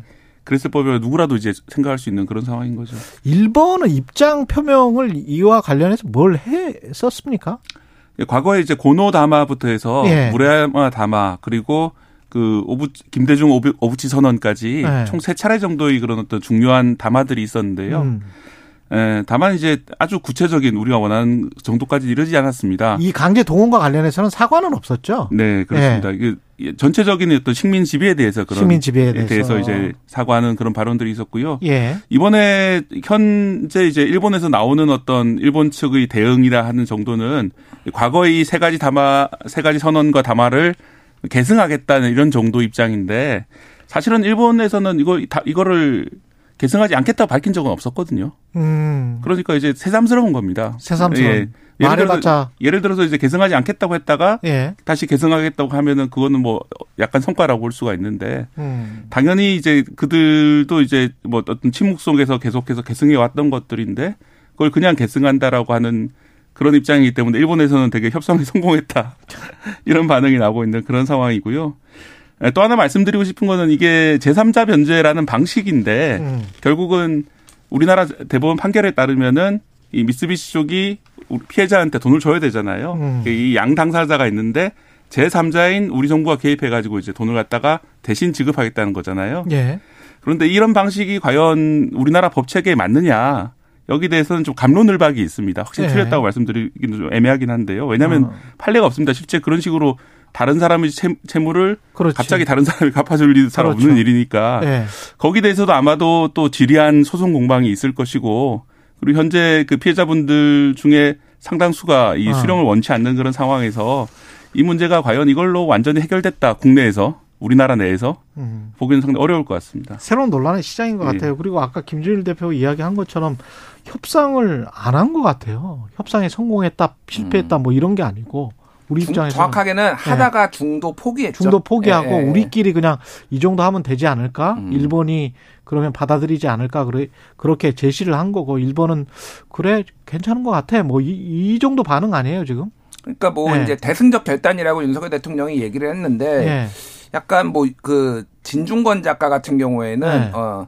그 뭐 구구 판타지의 나르시시즘에 빠졌다 이렇게 비판을 하기도 했어요. 뭐냐면 판타지의 나르시시즘에 예, 그러니까 빠졌다. 이게 뭐냐면은 네. 일본하고 친하게 지내야 되고 근데 음. 내가 결정을 하면은 모든 걸 해결할 수 있다라는 일종의 히어로 정치 같은 거에 이제 윤석열 대통령이 있다라고 했는데 어찌 됐든 중요한 거는 이, 이 외교라는 거가 이게 국내 정치 현안하고 맞물려 있으니까 굉장히 다양한 이해관계자들이 있잖아요. 예. 이들에게 정말로 충분한 설득 과정이 있었느냐. 이게 음. 고르디우스 매듭을 끊는 게 이런 방식으로 하는 게 맞느냐. 이제 그거는 계속 논란이 될 수밖에 없을 것 같아요. 예.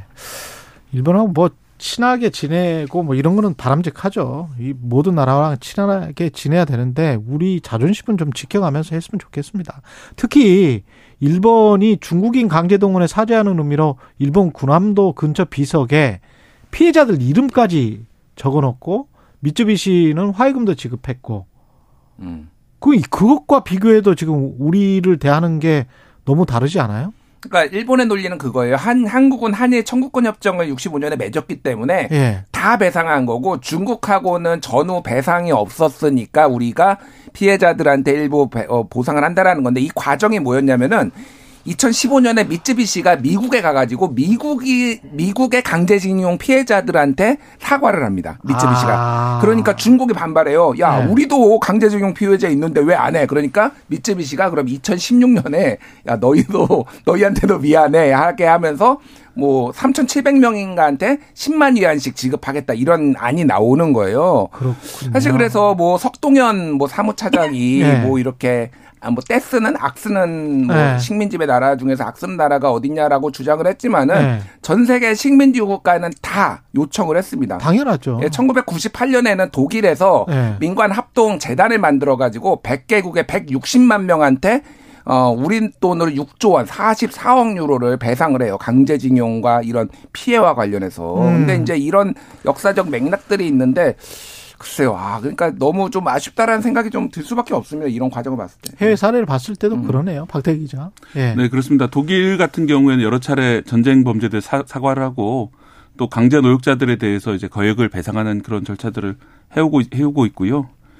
어, 저는 이제 일본이 그 아까 말씀드렸던 오부치 게이조 총리라든지 그다음에 고노다마, 그다음에 무라야마 다마에서 어약 30년 정도가 지나면서 좀 많이 우경화된 것 같아요. 일본. 아, 일본 정치 네. 자체가 그런 어떤 약간 진전된 사과들이 나왔던 시점에서 비하, 비하면은 어, 전 단적인 사례가 이제 오에 겐자부로라는 이제 노벨 문학상 수상자가 얼마 전에 일본에서 돌아가셨는데. 아, 그렇죠. 예. 이분 같은 경우에는 이제 1970년대부터 우리나라 민주화 과정에서 많이 그 도와 도와준 사람 중에 한 사람이고 그랬죠. 그리고 일본의 과거에 대해서 사과 사죄 반성을 갖다 시시때때로 이제 밝혔던 그런 인물인데 예. 어 이런 이런 세대가 있었거든요. 음. 어떻게 보면 전후 민주주의자 세대라고 부르는 일본의 세대인데 그런 세대의 그 전쟁의 참혹함 이런 걸 봤던 세대가 지나가고 음. 약간 좀 그런 그 전쟁의 실상을 잘 모르는 아. 젊은 세대가 오면서 오히려 이렇게 우경화되는 것이 아니냐 일본 일본 사회도 그러면서 음. 이제 지금 보는 것처럼 좀 좀 더 실망스러운 그런 모습들이 나타나는 게 아닌가 그런 의미에서는 우리도 저 서울대학교 민주화 교수 협의회가 어제 성명 내면서 사실을 이야기를 했는데 국민의힘 전신인 자유한국당이 2018년에 이 강제동원 피해자들에게 배상하라는 대법원 판결을 환영을 했거든요. 음. 환영하는 논평을 냈는데 이런 식의 지금 해법안이 나와버린 거면 우리도 우경화되고 있는 거 아니에요? 그러니까 이게 예. 그 국민의힘에서는 배치되는 건 아니라고 생각을 해요. 아 그래요? 환영은 했지만은 예. 그거를 이렇게 대승적 결단으로 해결한 것도 우리다. 이렇게 약간 그런 논리를 가지고 있더라고요. 그러니까 이게 말이 되나? 당시에 이제 뭐 2018년 당시에 이제 신문 보도를 제가 읽어 보니까. 예. 어 일제 자유한국당 당시 논평입니다. 네. 이 일제강점기 반인권적 불법 행위에 대해서 유가족들에게 진심 어린 사과 반성이 선행돼야 한다 이런 표현까지 썼거든요. 그 잘했네 그때는. 예, 그런데 이제 그러면 지금 선행되고 있는 것인지 과연 의문이 많이 듭니다. 아 이상해. 예 오늘 말씀 감사합니다. 뉴스톱 김준일 수석 에디터 KBS 박대기 기자였습니다. 고맙습니다. 감사합니다. KBS 일라디오 최경영의 최강시사 듣고 계신 지금 시각 8시 45분으로 향하고 있습니다.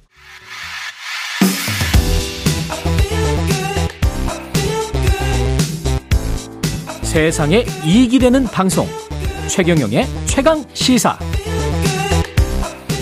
네, SVB 실리콘밸리 뱅크, 실리콘밸리 은행 파산 여진 이 사태가 부동산 시장에는 어떤 영향을 줄지 최상욱 커넥티드 그라운드 대표 자리하셨습니다. 안녕하십니까? 네, 안녕하십니까? 예. 최상욱 대표는 여의도 증권가의 애널리스트, 부동산 전문 애널리스트로 굉장히 유명하셨던 분인데 지금 이제 사업체 차리셔가지고 대표 되셨네요. 네네. 예. 이따가 이슈 오도독 시간에 더 자세히 이야기를 해볼 겁니다. 예. 이슈 오도독 제가 이거 끝나자마자 9시에 올라가서 이야기를 할 테니까요. 예, 유튜브 계속 대기해 주시기 바랍니다. 이 실리콘밸리 은행 파산을 대표님은 안전자산이라 해도 자산을 고점에 사서 망한 것이다. 이렇게 한마디로 정의를 했던데, 안전자산 미국 국채를 샀는데 고점에 사서 망했다. 예, 이게 말이 됩니까? 아, 네, 정확합니다. 정확합니까? 그러니까 그 미국 채권 같은 그런 안전 자산이라고 생각했던 거를 어. 그 제로금리 기간에 샀다가 예. 지금 금리가 상승을 하면서 채권 역시 상당한 가격 하락이 발생을 했거든요. 예. 이제 그런 부분을 실제로 이제 기표를 하기 시작하면서 음. 그 부실을 기록하다 보니까 음. 실리콘밸리 뱅크 역시 이제 파산이라는 이런 과정을 거치게 된 겁니다. 아무리 안전자산을 가지고 있더라도 cash flow 현금 흐름과 맞지 않으면 그때그때 쓸 돈이 없으면 망하게 된다. 네, 미국 채권 시장도 50조 달러 이상의 거대한 시장인데 예. 금리가 상승을 하면서 평가 손실 규모만 10조 달러 이상이 난 상황이고요. 10조 달러? 네, 근데 평가 손실인데 실제 미국 금융기관 전체로는 매도 가능 증권이든 아니면 만기 보유 자산이든 어 700빌리언이니까 약한 예. 900조 원 정도 되는 그런 평가 손실을 기록을 하고 있거든요. 와. 실리콘밸리 은행 역시 이제 만기 보유 자산으로 기표했던 자산들이 사실은 어, 평가 손실을 크게 기록을 하고 있었던 거죠. 국내 음. 부동산이랑 매우 유사한 상황인데, 예. 그러니까 21년 고점 가격은 뭐 10억 원이었는데 예. 요즘 거래되는 금액은 예를 들면 7억 원인 거예요. 예. 그러면 10억에 사셨던 분은 요즘 팔아야 되면은 3억 손실 받고 팔아야 되잖아요. 그렇죠. 어, 이거는 이, 이렇게 이제 평가 손실 규모가 미국 금융기관 전체로 700빌리언 이상이고 음. 예, 실리콘밸리 은행도 이거를 평가 손실이 아니라 고객이 돈을 달라고 하니까 그렇죠. 팔면서 주다 보니까 손실이 기록이 되게 된 겁니다. 그래서 평가 손이 실제 손실. 네, 확정 손실로 바뀌는 확정 손실로 과정에서 바뀌어서. 네, 문제가 되었습니다. 어, 그래서 어, 저렇게 되면은 손실이 도대체 얼마야? 뭐 이렇게 사람들이 생각을 한 거군요. 네. 그 네. 은행은 약 200, 그러니까 200빌리언 이상의 자산이 있었고 그 중에 60%가 MBS를 포함해서 미국 채권에 투자하고 있었는데 음. 그 손실 규모를 몰랐거든요. 왜냐하면은 어, 대, 우리나라도 마찬가지인데요. 국내 금융기관들은 이렇게 채권 같은 경우에는 만기 보유 금융자산이라고 해서 시가 취득 원가로 기표를 하게 되어 있는데 그렇죠. 어, 사실은 이제 매도 가능 증권 같은 경우에는 시가 평가를 하게 돼 있거든요. 예. 그래서 우리나라 은행들도 작년에 이미 실리콘뱅크 은행이 겪는 일을 다 겪었어요. 음. 뭐냐면은 그 전년도, 전전년도에 샀던 채권 가격들이 빠지면서 시가평가 손실을 기타 포괄 손익으로 반영을 해서 음. 지금 KB 같은 경우에도 보면은 3조 5천억의 기타 포괄 손실이 있고요. 그리고 음. 신한 금융지주 같은 경우에도 약 3조 원 가까운 기타 포괄 손실이 있거든요. 예. 그러니까 종자를 샀던 게 저만큼 빠졌구나라고 평가 손실 규모를 저희가 알고 있는데요. 우리는 그때그때 반영을 했으면 우리는 괜찮은 거 아니에요, 그러면? 네, 근데 그 과정에서 네. 그 평가 손실이 반영하게 되면은 자본금이 감소하게 되다 보니까 음. 그 자본 비율을 맞추기 위해서 그렇죠. 작년 말에 우리나라 은행들도 엄청 고생을 했어요. 자본 보유하고 있는 네, 다른 네. 위험 자산을 처분하고 이런 과정을 거치면서 그러니까 한국에서도 이거를 다 경험했다는 얘기입니다. 아. 제가 드리고 싶은 얘기는. 예. 근데 실리콘밸리 뱅크 같은 경우에는 이렇게 어, 매도 가능 자산으로 편입을 해서 시가 평가를 한 게 아니라 음. 취득 원가로 기표를 하고 있었던 거죠. 예. 만기 보유 자산이니까 이게 30년 만기면 나는 취득 원가 그러니까 고점 가격으로 기표를 하고 있었고 그래서 사람들이 저게 손실이 얼마인지 알 수가 없었는데 예. 그냥 고객들이 고객들도 VC 그러니까 tech 기업들이니까 예. 고객들 역시 힘들어져서 어, 내가 맡긴 예금 같은 거 좀 찾아야 되겠다 하고 아. 이렇게 좀 찾기 시작하니까 은행에서는 굉장히 단단한 자산이라고 생각을 했지만 사실은 30% 정도 빠졌던 거죠. 그래서 그 자산을 팔면서 돈을 주다 보니까 돈이 없어서 어, 결국은 이제 이, 이, 그 인출금을 못 주는 이런 상황이 됐던 게 이 은행의 파산의 큰 과정입니다. 최강 시사만 들으시는 분들도 있을 거기 때문에 이게 한국 부동산에 어떤 함의가 있는지 지금 언뜻 들으시는 분들은 잘 이해를 못 하실 거예요. 근데 엄청난 함의가 있습니다. 예, 설명을 좀 해 주십시오. 아, 그러니까 예. 우리 사실 우리나라도 이게 이미 똑같은 일이 발생하고 있다고 생각을 하는데 예. 2020년과 21년에 그 코로나 기간 동안에 자산 가격이 굉장히 큰 폭으로 상승을 했고 그랬습니다. 그 그 기간 동안에 매수를 한 주체들이 있지 않습니까? 음. 한국 부동산 같은 경우에는 이 2년 동안에 매수를 한 그 거래 규모만 500조 원 정도가 음. 됩니다. 예. 근데 그러니까 500조 원의 고점을 매수한 사람들이 있다는 거다 보니까 그렇죠. 그때 그때 2020년 2021년에 500조 원이었어요? 네. 그러니까 500조 원이 거래가 됐어요? 네네. 저 예. 우리나라 주택은 이제 규모를 먼저 말씀드리면 한국 주택 시장의 시가총액은 네. 21년 말에 어, 정점을 찍었을 때는 무려 6,500조 원의 6,500조였고요. 어, 2017년 문재인 정부 시작할 때가 3,000조 원이었습니다. 아. 3천조 원에서 6,500조 원으로 거의 두 배 이상이 올라갔는데 음. 평가 금액이 올라간 거고 그렇죠. 그 고점일 때 결국 거래를 일으킨 사람은 500조 원 정도 되거든요. 예. 이분들이 물려 있는 분들이죠. 어, 고점에 500조 원 정도가 지금 물려 있는 사람들. 네, 맞습니다. 예. 그래서 이분들 물려 있는 분들인데 지금은 약 20% 정도 빠졌다고 한다면은 예. 평가 손실이 약 100조 원이나 되는 거예요. 아, 평가 손이 100조 원. 네. 그런데 예. 이분들이 현금 흐름 문제가 지금 발생하지 않는 거는 직장을 다니고 있으면서 뭐 이자를 갚거나 뭐 이럴 아, 지, 예, 지금 예. 당장 갚아야 될 필요는 없기 때문에 당장 그렇지. 팔아야 될 필요는 없기 때문인 그렇죠. 거죠. 근데 실리콘밸리 은행도 사실 똑같은 상황이었는데 맞습니다. 여기는 그냥 고객이 어. 어, 나도 이제 돈 필요하니까 돈 너한테 맡긴 돈 그 좀 달라 이렇게 얘기하다 보니까 네. 팔아야 되면서 손실을 확정해야 되는 과정에서 문제가 생긴 거고요. 음. 한국 부동산에서도 지금 당장 팔 필요는 없지만은 그렇죠. 올 하반기부터는 이 중에 일부는 파셔야 돼요. 왜요? 왜냐하면은 어 예, 역전세 기간에 들어가기 때문인데요. 아. 그 집을 사셨는 전세 끼고 집을 샀는데 자산이 그거밖에 없는 거구나. 네, 이 전세금이 네. 내려가는 과정에 있다 보니까 그렇죠. 저희가 2년 단위로 임대차 계약을 체결하지 않습니까? 예. 그래서 21년에 임대차 계약을 높은 가격에 체결했던 사람들이 음. 23년에 좀 낮추면서 임대인 임대인이 임차인에게 돈을 돌려줘야 되는데 음. 그러면 그 돌려줄 돈이 있으면 돌려주면 되지만 없으면 똑같이 실리콘밸리 은행처럼 팔고 돌려줘야지. 그게 하반기부터 거죠. 시작이 된다. 네네네. 그러니까 본인이 그 자가주택에 그냥 본인이 살고 자가거주하고 있으면 상관이 없겠지만 본인 소유의 주택을 지금 저 전세를 주고 있는데 네. 전세 가격이 떨어지면 그만큼의 뭐 2억이든 3억이든 이게 당장 마련할 돈이 없으니 그러니까 이제 자가주택을 팔아서라도 갚아야 되는데 그게 네. 이미 평가손이 나버렸기 때문에 예, 예. 그러면 그런 은행은 우리가 반영을 하고 있습니까? 아, 우리 우리나라 한국 은행들은? 아, 예. 우리나라 금융기관들은 네. 2000년부터 이제 다 매도 가능으로 기표를 하고 있어서 아. 이 손실 금액들을 다 반영을 하고 있고 예. 이 손실 금액을 반영한 자본 비율을 맞추려고 작년에 보유 자산 처분하기도 하고 예.